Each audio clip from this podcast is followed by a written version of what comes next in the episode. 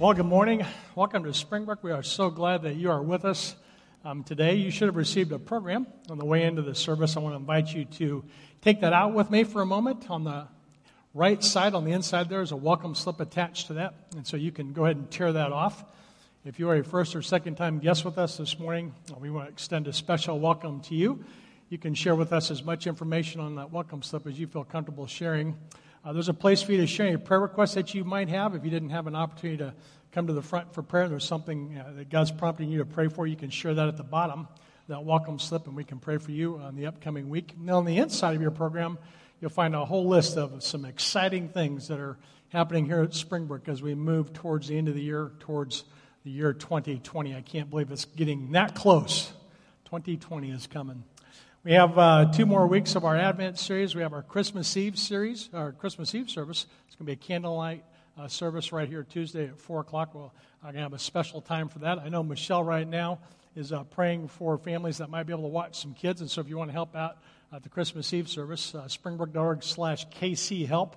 I know Michelle would love the opportunity to talk with you about that. But it's been so fun and exciting to see uh, how God has been at work uh, through this series as we've been spending um, time um, together. We have, uh, last week I talked about our Advent calendar, and so um, all of my candy is about half gone. In fact, I, I ate one this morning. Uh, when I opened it up, I thought, you know, uh, as I got older, you know, there's 60 calories in one of those things. And so uh, I'll probably eat another one right before the second service. It's just been fun. So in my house growing up as a kid, this would have been empty by now. My mom would have to hide them for us because we'd be eating all the candy. As you get older, that just seems to kind of kind of sit there off to the side. You really don't do much with it, but it's kind of like a bonus because you remember you get like two or three pieces, right? So we are in an Advent series, and uh, we have uh, two more weeks before Christmas is coming. And so, uh, man, it is coming fast, isn't it? I know that uh, Christmas is uh, a lot of stuff that can distract us. There's a lot of shopping that needs to happen. Um, we've got uh, you know just a lot of things that happen. Hopefully, you've been able to time, find some time uh, to step back and and to pause and to reflect and to get some rest. And so I know many of you have already picked up uh, this Pauses for Advent um, Christmas devotional. So if you haven't, we still have some of these at the Ministry Center. In fact, if you're a guest with us this morning, um, you can go by the guest services desk. We'll have one of these for you for being our guest uh, this morning. But this has been a great resource to kind of help us focus on Advent, what it means as we head towards um, Christmas. Um, because it's really easy to get distracted, isn't it? I know uh, shopping is a, an important topic. How many of you have been shopping already? Been doing some Christmas shopping? How many of you wait till the last minute? I had a friend of mine uh, I grew up with that would go shopping on Christmas Eve uh, every year. He'd buy everything for everybody at the last minute. So people approach the holiday a little bit different. Um, I do not like to shop. I just have a hard time. It's painful for me. I love the grocery store.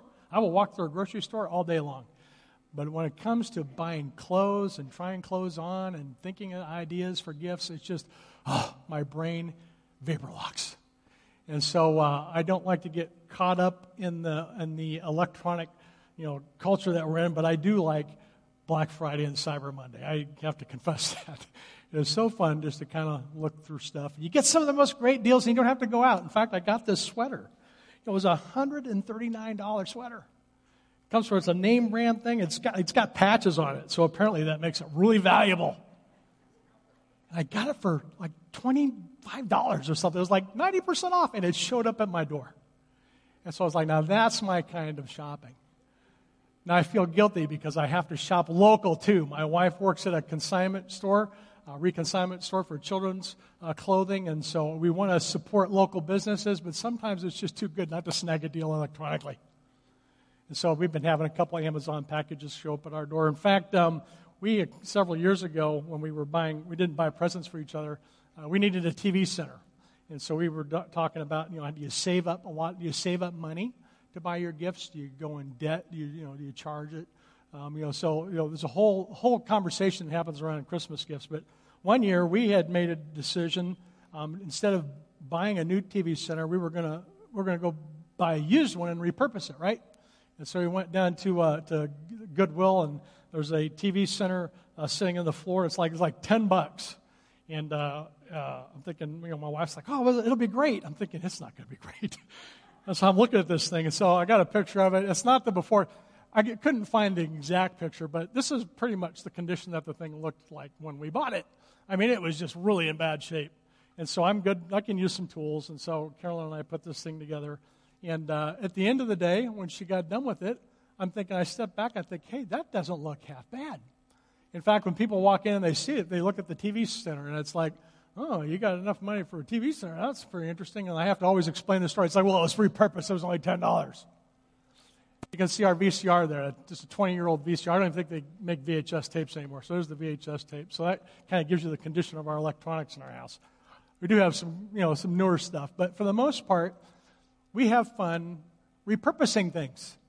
It's fun to think about, hey, how cheap can you find something and, and how can you turn it into something more valuable? How can you redeem something that once was trash and re- give it a new purpose? And so we have some fun with that. And so as I was preparing the message this morning on redemption, I couldn't help but think of our furniture. We redeemed a piece of furniture. And to redeem something is to compensate for the faults or the bad aspects of something. And so I looked at that piece of furniture, man, it was, it was, it had faults all through it, but it was redeemed in a sense that we compensated for it, we invested in it, we bought it, we invested in it, and we made something new with it. It was a redeemed piece of furniture.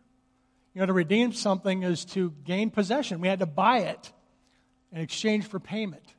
And we did something to it to make it of more value. That's what it means to redeem something. And this morning we're going to be looking at redemption. And it's an important topic because as Christ followers, we too have been redeemed. God takes a broken up piece of junk and he repurposes it. He purchases it, purchases us through his son, and he gives us a new purpose. And that's what Paul's writing to Titus about. In chapter 2, he says this Jesus gave himself for us to redeem us from all lawlessness and to purify for himself a people for his own possession who are zealous for good works. And so we have been redeemed. God takes what is broken and busted up and messed up, He buys it, and He repurposes us. And that's what redemption is about. And that's what the Christmas story is about. We're celebrating the birth of Jesus Christ, who came to earth for the purpose of redeeming us and helping us to be a part of God's plan for the world. And so today, we're going to look at why Jesus was born and what it means for us today. Last week we looked at peace. We looked at the fact that God is faithful, God knows our need, um, His timing is perfect, and He has a plan. And so we looked at peace that is ours because of who we are in Christ. Today we want to look at who is Jesus, why was He born, and what does it mean for us today. And so if you brought your Bible with you, I want to encourage you to turn with me to the book of Matthew, uh, chapter 1. Uh, we're going to be looking at verses 18 through 25. And uh, if you do use the YouVersion Bible app, um, you can search Springbrook uh, under events, and you'll find an outline of our time together as well as the passages. Uh, it's also a link in our app where you can go to uh, springbrook.org slash notes, and you can follow along with our passage uh, as well as look at the different verses we're going to look at um, this morning. But let's read together Matthew chapter 1, beginning in verse 18. Matthew has given us the genealogy of Jesus. He has rooted us in the reality uh, that he is the Messiah. And then in verse 18, he says this Now the birth of Jesus Christ took place in this way. When his mother Mary had been betrothed to Joseph before they came together, she was found to be with child from the Holy Spirit. And her husband Joseph, being a just man and unwilling to put her to shame, resolved to divorce her quietly. But as he considered these things, behold, an angel of the Lord appeared to him in a dream, saying, Joseph, son of David, do not fear to take Mary as your wife, for that which is conceived in her is from the Holy Spirit. She will bear a son, and you shall call his name Jesus, for he will save his people from their sins. All this took place to fulfill what the Lord had spoken by the prophet Behold, the virgin shall conceive and bear a son, and they shall call his name Emmanuel which means God is with us. When Joseph woke from the sleep, he did as the angel of the Lord commanded him, and he took his wife. But he knew her not until she had given birth to a son, and he called his name Jesus. Let's pray and then we'll look at these lessons that Matthew has for us this morning. Father, I just want to thank you for the reality of the virgin birth of Jesus. Everything hinges on his birth and on his resurrection. And so thank you for your word. I thank you for the faithfulness and the testimony of those that have gone before us. And uh, Lord, this morning I just pray that you'd guard our hearts and our minds and our eyes uh, for you and for your purposes as we head towards uh, celebrating Christmas. There's so many things that compete for our attention, for our time. Uh, God, help us to keep our eyes focused on you. I thank you for your word. We lift our time up to you this morning for your glory. We pray these things in Jesus' name. Amen. Well, those are the words from uh, Paul, uh, from the words from Matthew. And so Matthew has given us the genealogy of Jesus, and this morning he gives us in detail uh, some information about the virgin birth. And one of the things that Matthew wants to do is he wants to root us in this understanding of who Jesus is. And he gives us two clear answers for that in our passage this morning. The first thing that Matthew wants to point us towards is the fact that it is Jesus that saves us from our sin. It is Jesus that will save us from our sin. He's given us the genealogy at the beginning of the verse. He's rooted us in the reality that He is the Messiah. And then He, he moves in uh, to discuss the birth of Christ, he gives us two realities. The first of who Jesus is is that he saves us from our sin. Now, one of the things I really love about uh, this story in Matthew is I love Joseph. And so there's a couple of different perspectives that we can look at uh, this passage from this morning. Uh, one of the things I was originally looking at was the, just the faith of Joseph. You know, he's got a, a, a virgin wife that is pregnant. You know, and I think for me, as I think through that story, if I had been Joseph, I would have had to stop and reflect on that for a little bit. It's like, hmm, you know, the virgin birth in and of itself is a miraculous story, isn't it? I mean, we have the resurrection. The tomb was empty. Uh, people saw it. There was eyewitnesses. You can't argue with the reality of the empty tomb. But the virgin birth, that's not something that you can visibly attest to, is it? There's trust in that. And it's not until the angel appears to Joseph uh, to reassure him that he is, uh, that he is okay to marry his wife. Uh, what is conceived within her is from the Holy Spirit. Um, and, and, Joseph, through this dream, um, has the assurance that God is, in fact, in this, in this work, in this plan. And so the faithfulness of Joseph, in my own mind, points to the reality of the virgin birth. Because, you know, because he believed, I can believe. And so you have the reality of Joseph's faith that points to uh, the reality of the virgin birth. And then you've got all of the Old Testament prophecies that point to um, the virgin birth. And so the virgin birth is a miraculous event that all of Scripture points to. And it certainly is cause to encourage us and to encourage us in our faith. But this morning we want to look at what Matthew's perspective is on this because Matthew is being pretty intentional with what he wants us to get from this story. And the first one is, is the reality that Jesus is going to save us from our sins. And that's what we see in Matthew chapter 1 and verse 21. It says this She shall bear a son, and you shall call his name Jesus, for he will save his people from their sins. Call him Jesus because he is going to save his people from their sins. Name him Jesus. Why? Because he's going to save people from their sins. That's the point that Matthew wants us to drive in on. In fact, he is the only one that will make that point. As you read through the other passages, other gospels, as you read through uh, Luke or John or Mark, it's only here that we find in Matthew the reality that Jesus' name was because he's going to save us from our sins. The name Jesus comes from the Hebrew name uh, Yahshua, which is a verbal derivative of the word that means to rescue or to deliver or to save.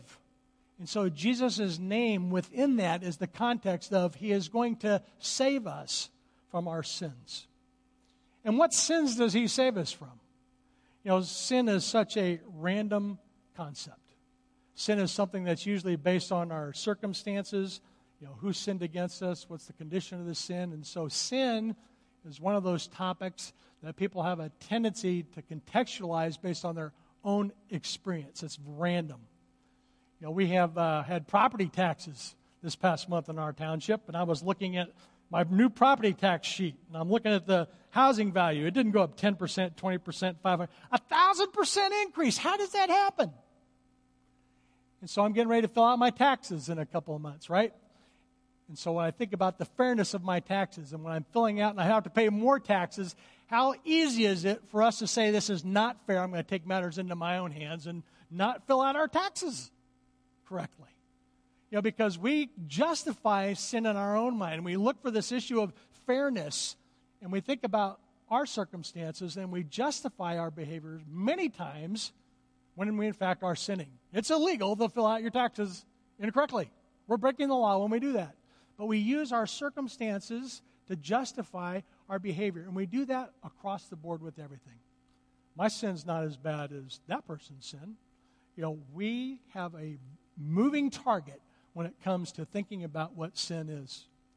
You know, when I was a kid, I was uh, probably five years old. I think I was even younger than I was probably four. I can remember stealing a candy bar. My mom was in the checkout lane, and I reached over and I put a candy bar in my pocket. And we got to the car, and she said, "What? What are you eating back there?" It's like a candy bar. Where'd you get that? Oh, I stole it. Oh, we're going to call the cops. I thought I was going to jail. I remember that because I was screaming. I remember jumping from, we didn't have seatbelts in the car at the time. I'm jumping around the car. I thought I was going to jail. I'm sorry, I'm sorry, I'm sorry. And my mom says, It's not me you need to apologize to. You didn't sin against me. And we marched back to the grocery store. And I had to go to the grocery manager and I had to say, I am so sorry that I stole the candy bar. So I'll tell you, I'm so sorry. I, I stole that candy bar. Would you forgive me? You forgive me. Yeah, you know why you forgive me? You don't care. I don't care about the candy bar. That's your problem, right? And so it doesn't do me any good to ask forgiveness for you for something that I sinned against because you have no skin in the game, right? Where'd you park your car? I am so sorry. When I pulled in this morning, I hit the side of your car. There's a little dent, but we'll make it. We'll make it all right. Is that? You forgive me for that? You forgive me for that? You have to think about that one a little bit more, aren't you? Do you know why? Because you got some skin in the game on that one. And so we apologize and we confess and we repent from our sins to all the wrong people. You know, it is, it's, a, it's a moving target in our mind when we think about what sin is. And so the Bible says that it's important for us to confess our sins to one another. You know, we need to do that. Um, that's important. But when the Bible talks about sin, he's talking about sin from a godly perspective. It is God that we have sinned against. And you know what? We have all done it. Every single one of us is sinful when we stand before God because He is perfect and we are not. And so the person that we need to repent to, the person that we need to be right with, is God. And so if we sin against each other, we need to confess to one another. It's biblical that we do that. But from a biblical perspective, all have sinned and all fall short of the glory of God. That's what Romans is talking about. In Romans chapter 5 is by one man's disobedience, the many were made sinners.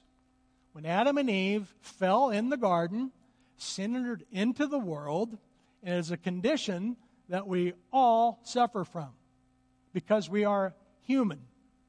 Sin entered into the human race, and so it's by one man's disobedience that we're made sinners so by the one man's obedience, the many will be made righteous. And so we have all sinned. We all fall short of God's glory. And the, and the sin that the Bible is referring to is from God's perspective. Every one of us has sinned. It's not just based on our circumstances as we live out our faith and live out in this world.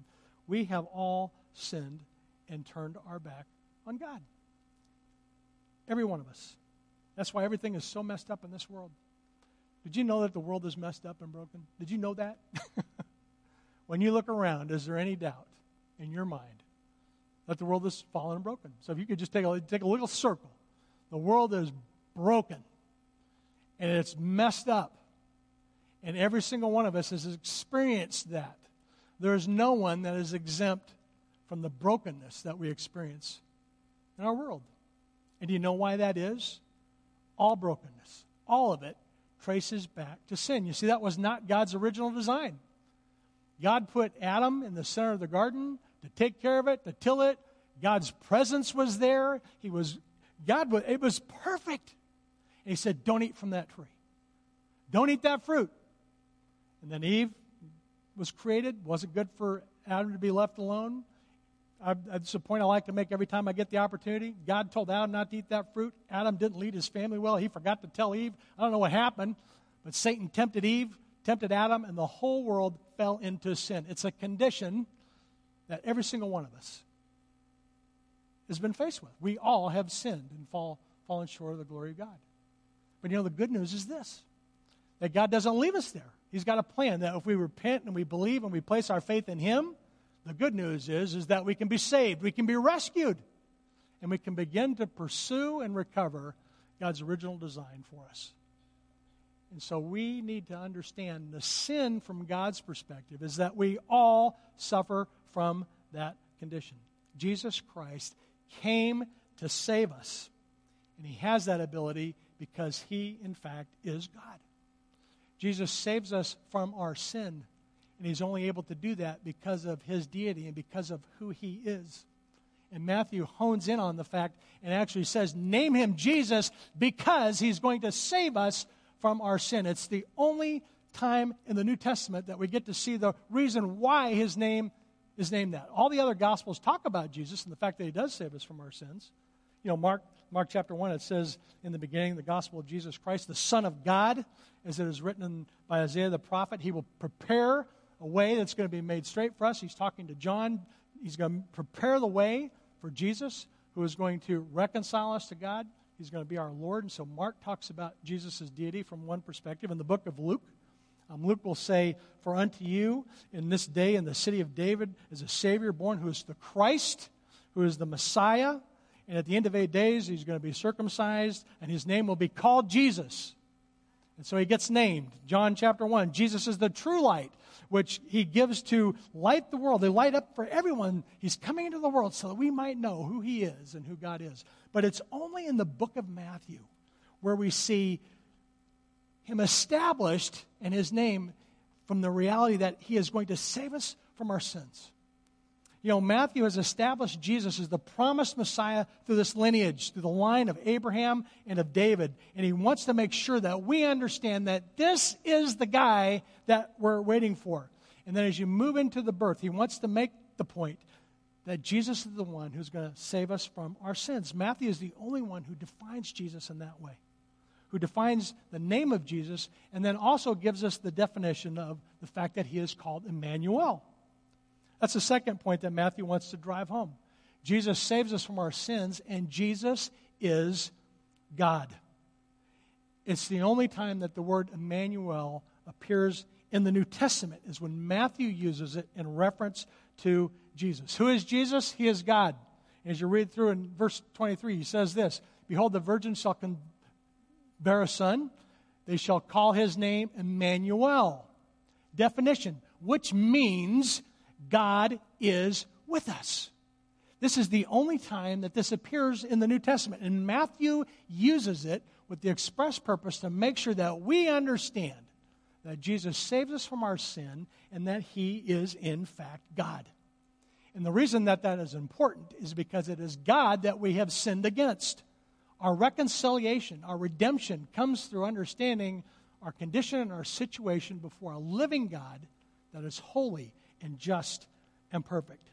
And Matthew wants to drive that point home in his identity of our understanding who Jesus is. It is God that we have sinned against, and it is from him that we need forgiveness. You know, one of my uh, favorite stories, I got a lot of favorite stories, and so I, this is one of my, but I, this is a favorite story. In the book of Mark, there's a man, he's lame, can't walk. He's got some friends that have heard that Jesus is, uh, is healing people. So they put him on his mat and they take him to Jesus, and they can't get to him because there's so many people around Jesus. They just can't get to him. And so they take him around the side of it, and they walk up, and they get on the top of the roof, and they start digging through the ceiling. And, and, and imagine if you're sitting here, all of a sudden stuff just starts falling on your head. I mean, they're in the middle, Jesus is in the middle of teaching, and stuff's falling on the crowd, and all of a sudden this little guy comes lowered down. I mean, can you imagine a guy just getting lowered down? There he's right there. And Jesus stops, and he looks over, and he sees the guy, and he goes, ah, Your sins are forgiven. Well, that's great. That's not what I was here for. I was kind of hoping I get to walk. And so Jesus is looking at it and says, Well, which is easier, to say your sins are forgiven or to say get up from your mat and walk? Which one is easier? So that you might believe, stand up from your mat and walk. Guy gets up and walks. That's, that's the miracle. What's, where's the miracle here? Where's the miracle? The fact that our sins are forgiven and that we've got a God that loves us in spite of the fact that we're fallen and broken and messed up? Or is it the miracle that I get to walk for another 10, 20, 30, 40, 50 years, how long we live?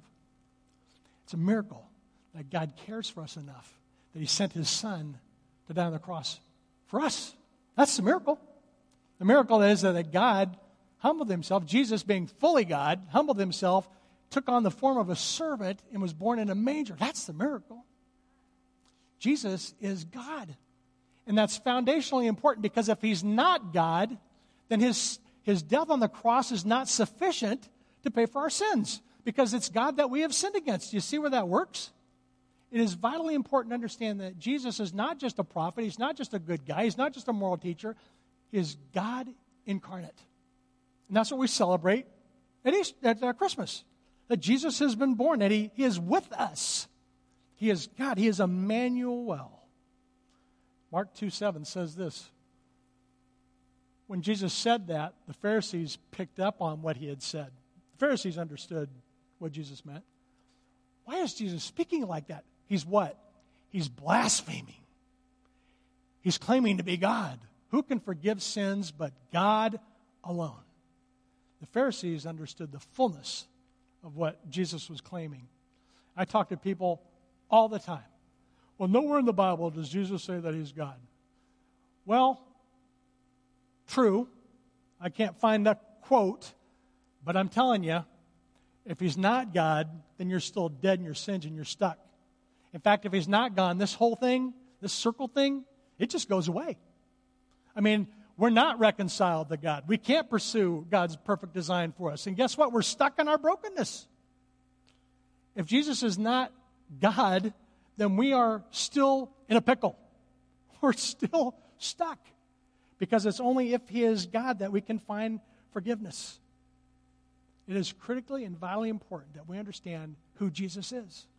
He saves us from our sins, and He is God incarnate.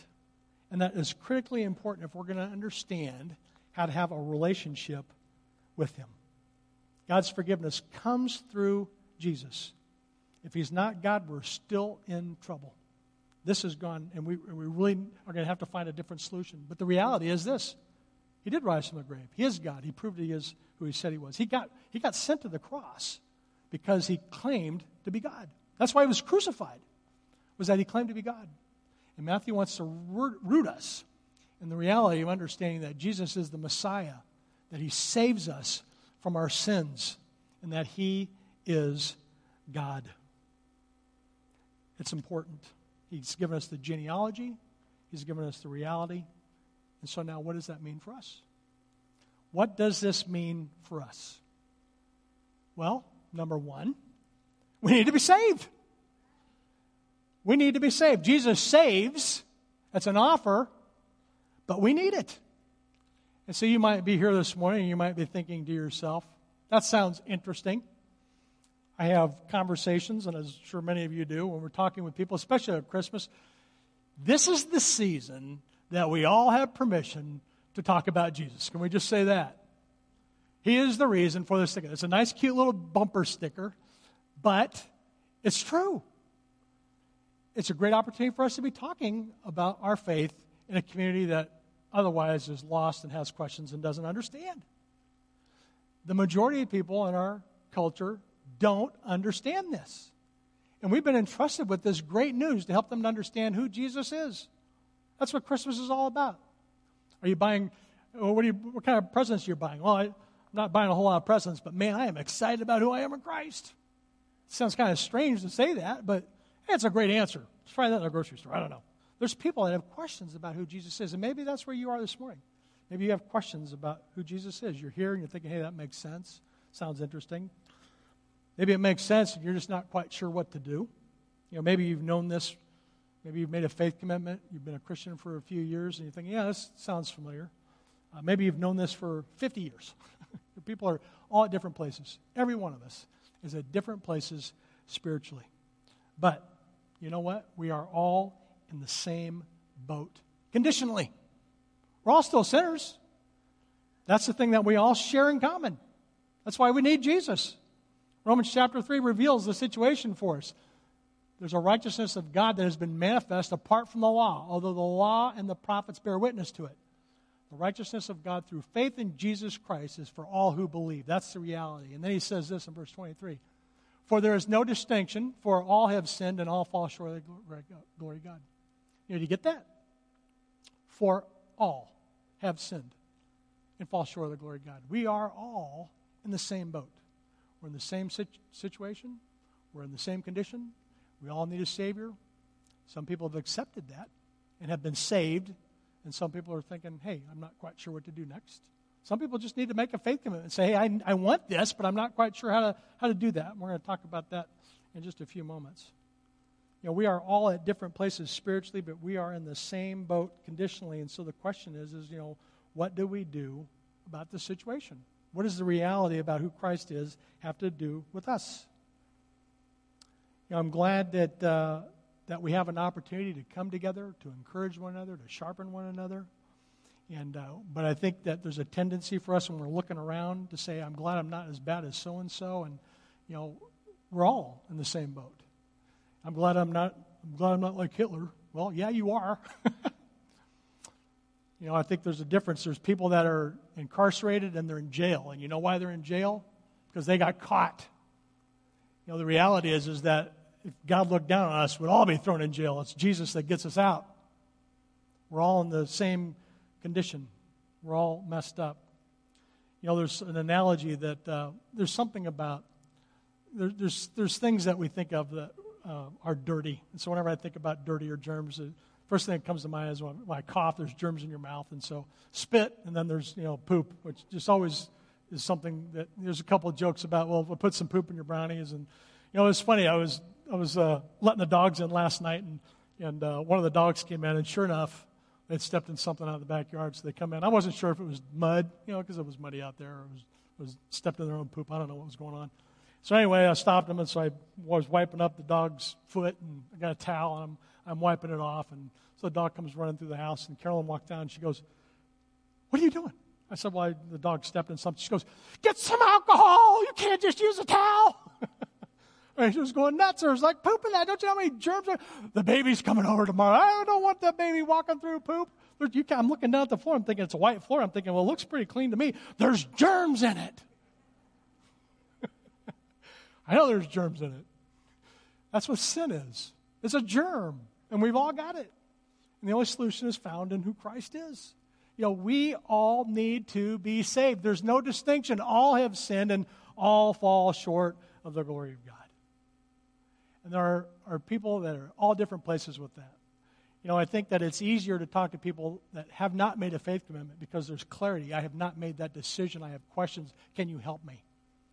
But then there's dynamics where people like me growing up thought I was a good Christian, thought I was okay because I went to church because I was a good guy, and but couldn't talk to anybody about a relationship with Christ. You know, Matthew gives us the genealogy of Jesus. He roots us in the reality of Jesus. Then he gives us some warnings as you continue to read through Matthew. In chapter 7, verse 21, he says this Not everyone who says to me, Lord, Lord, is going to enter the kingdom of heaven. There are some people that think they're right before God, that think they have a relationship with Christ, but they don't. Only those who do the will of my Father in heaven. My biggest concern and the biggest struggle is talking to people that think they're right with Christ but aren't sure. And so there is no gray area in this. You either have made a faith commitment or you have not. And so the most difficult conversations are to have with people that think they're okay, but they're really not. That's the hardest conversation to have because they justify their behavior. They look, they're not as bad as the next person, and they think about sin not from the perspective of our standing before God, but relationally as we relate just to other people. Matthew warns us look, not everyone who says, Lord, Lord, is going to enter the kingdom of heaven. The reality is, is that it's only through Christ that we have that assurance of spending eternity in heaven. The other reality is that we're going to spend eternity apart. And so each of us must get to the point that we have individually confessed our faith and belief in Christ. Romans 10:9 says that if we confess with our mouth that Jesus is Lord and we believe in our hearts that God raised him from the dead, you will be what? You will be saved. From what? From this fallen and broken world and this condition, this separation that you have between you and God. And the body of Christ is how we relate to each other and how we celebrate this reality. As we move towards Christmas together, it's an opportunity for us to celebrate the fact that we have a Savior that was given to us. On this day, a Savior was born. And that's what we celebrate. God came to save us from our sin. That was the first solution to understanding what we're to do with Jesus. The second thing that we need to do is that we need to live, live differently. The fact that Jesus is God, that He saves us from our sin, and that we have a relationship with Him means that we need to live differently. There should be something different about us when we come to faith in Christ, shouldn't there? You know, I think as you look around at the condition of the church and you think about what's happening from a cultural perspective, sometimes I think Christians just need to get themselves out of the way and point other people to Christ. you know, there's I don't want to go to church because it's filled with hypocrites, right? Uh, you know, sometimes we are just not the best role model for people around us, and we need to be. We need to live differently as a result of who God has called us to be.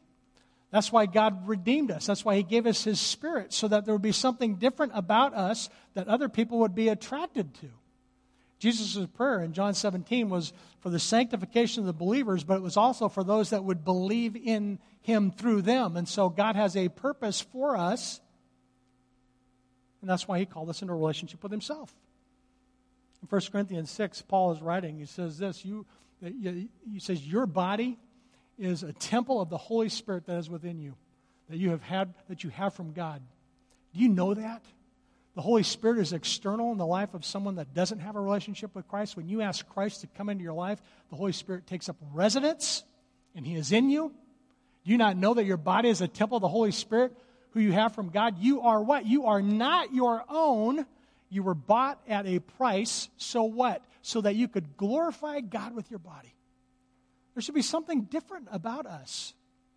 It's not that we're just claiming to, hey, I know where I'm going to heaven, now I get to do what I want. There should be something different about that way that we live our life out in light of who we are. And we have an opportunity to do that as we move towards the Christmas season and share with people around us. We, we every person that has a relationship with Christ is a walking miracle. You know, we have an opportunity to share with people around us what God is doing in our life. We have been bought at a price we're not our own, and God has a plan and a purpose for each one of us. The Bible says that every believer has a spiritual gift for the purpose of building up the body of Christ.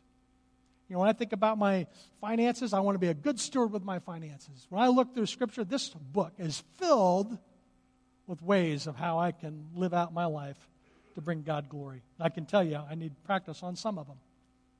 You know, we have been bought at a price. We are not our own, and God has a plan and a purpose for each one of us.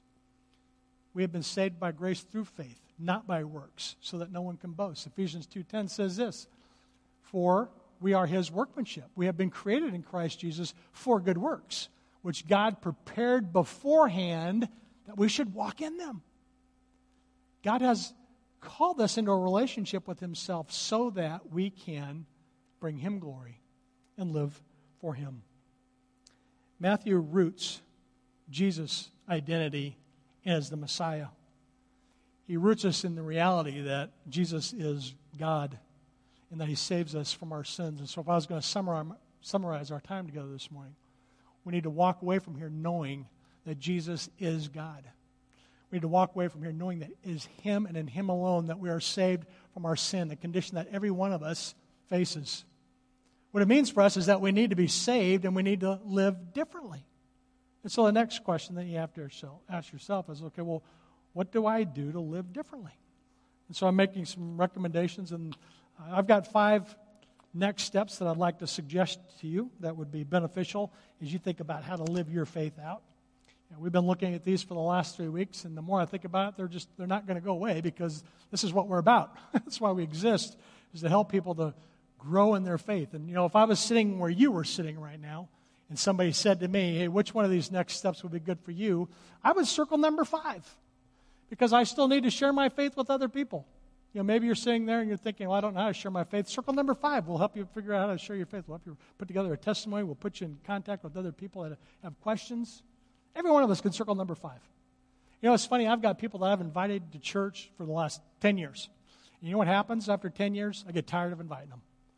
You know, it's like, okay, I'm going to dust my feet off and go to the next house. But you know what? God keeps bringing them back into my path.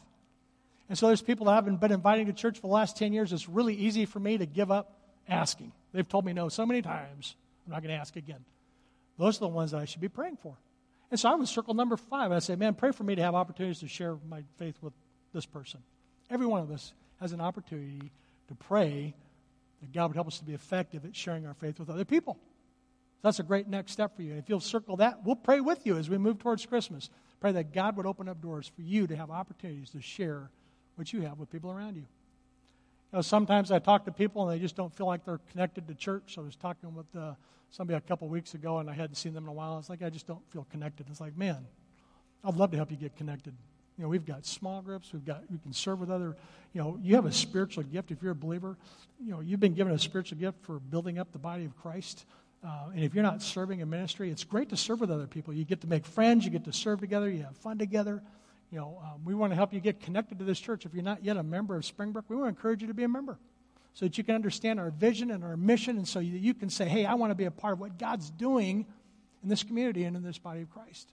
We want to help people get connected. And so if you're not a member of Springbrook or you want to know how to get connected, you can circle number, number four. I know that number three, that 50% of the people at Springbrook can circle because I know who's in a group and who's not. You know, if you're not in a small group at Springbrook, you are missing, at a minimum, 50% of why this church exists. I'd say it's higher. I was going to say 75%. I kind of waffle around on a little bit. I love Sunday morning.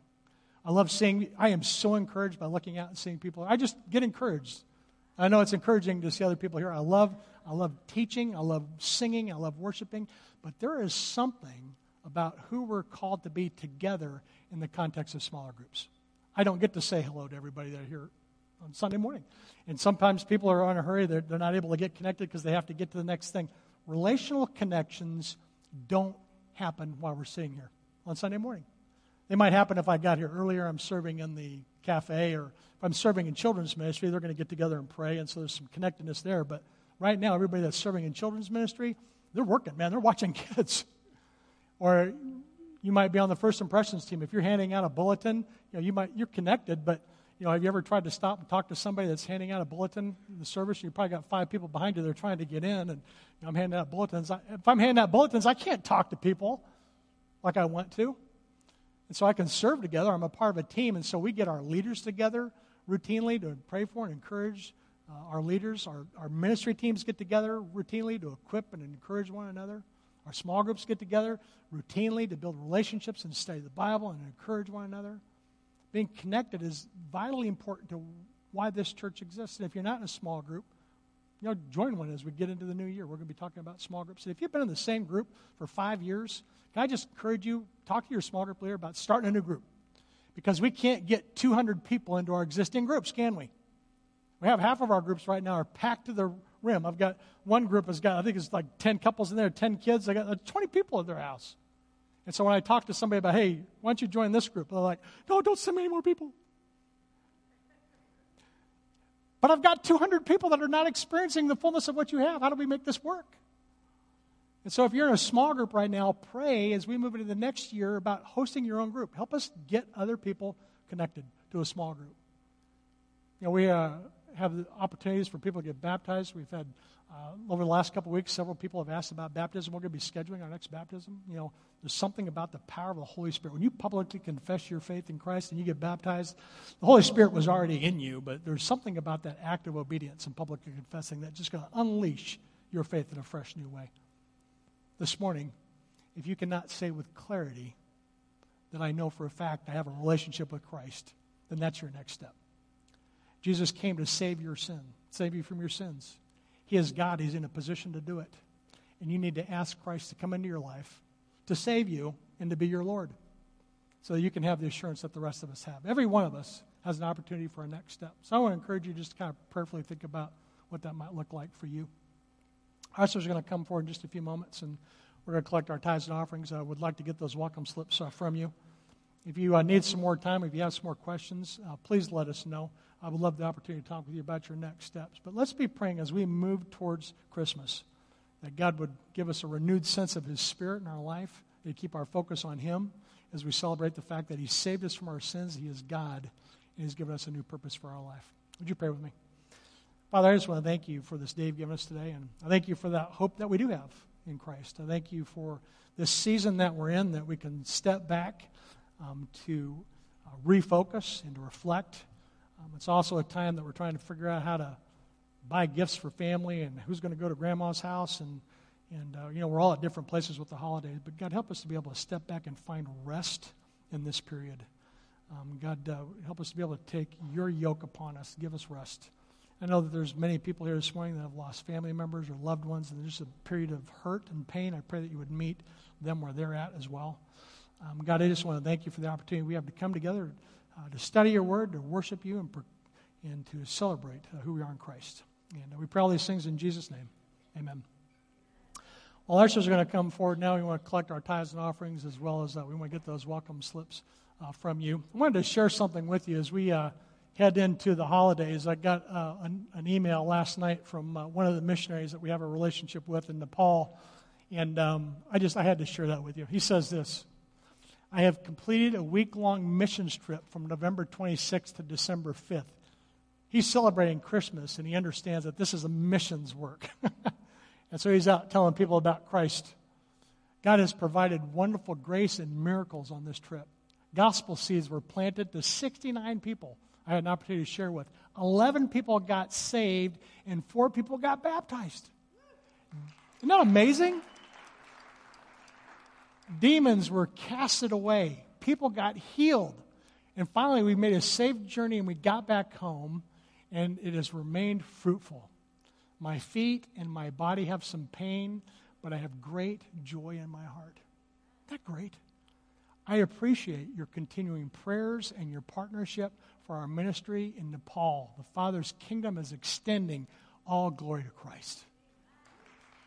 That is a great Christmas message.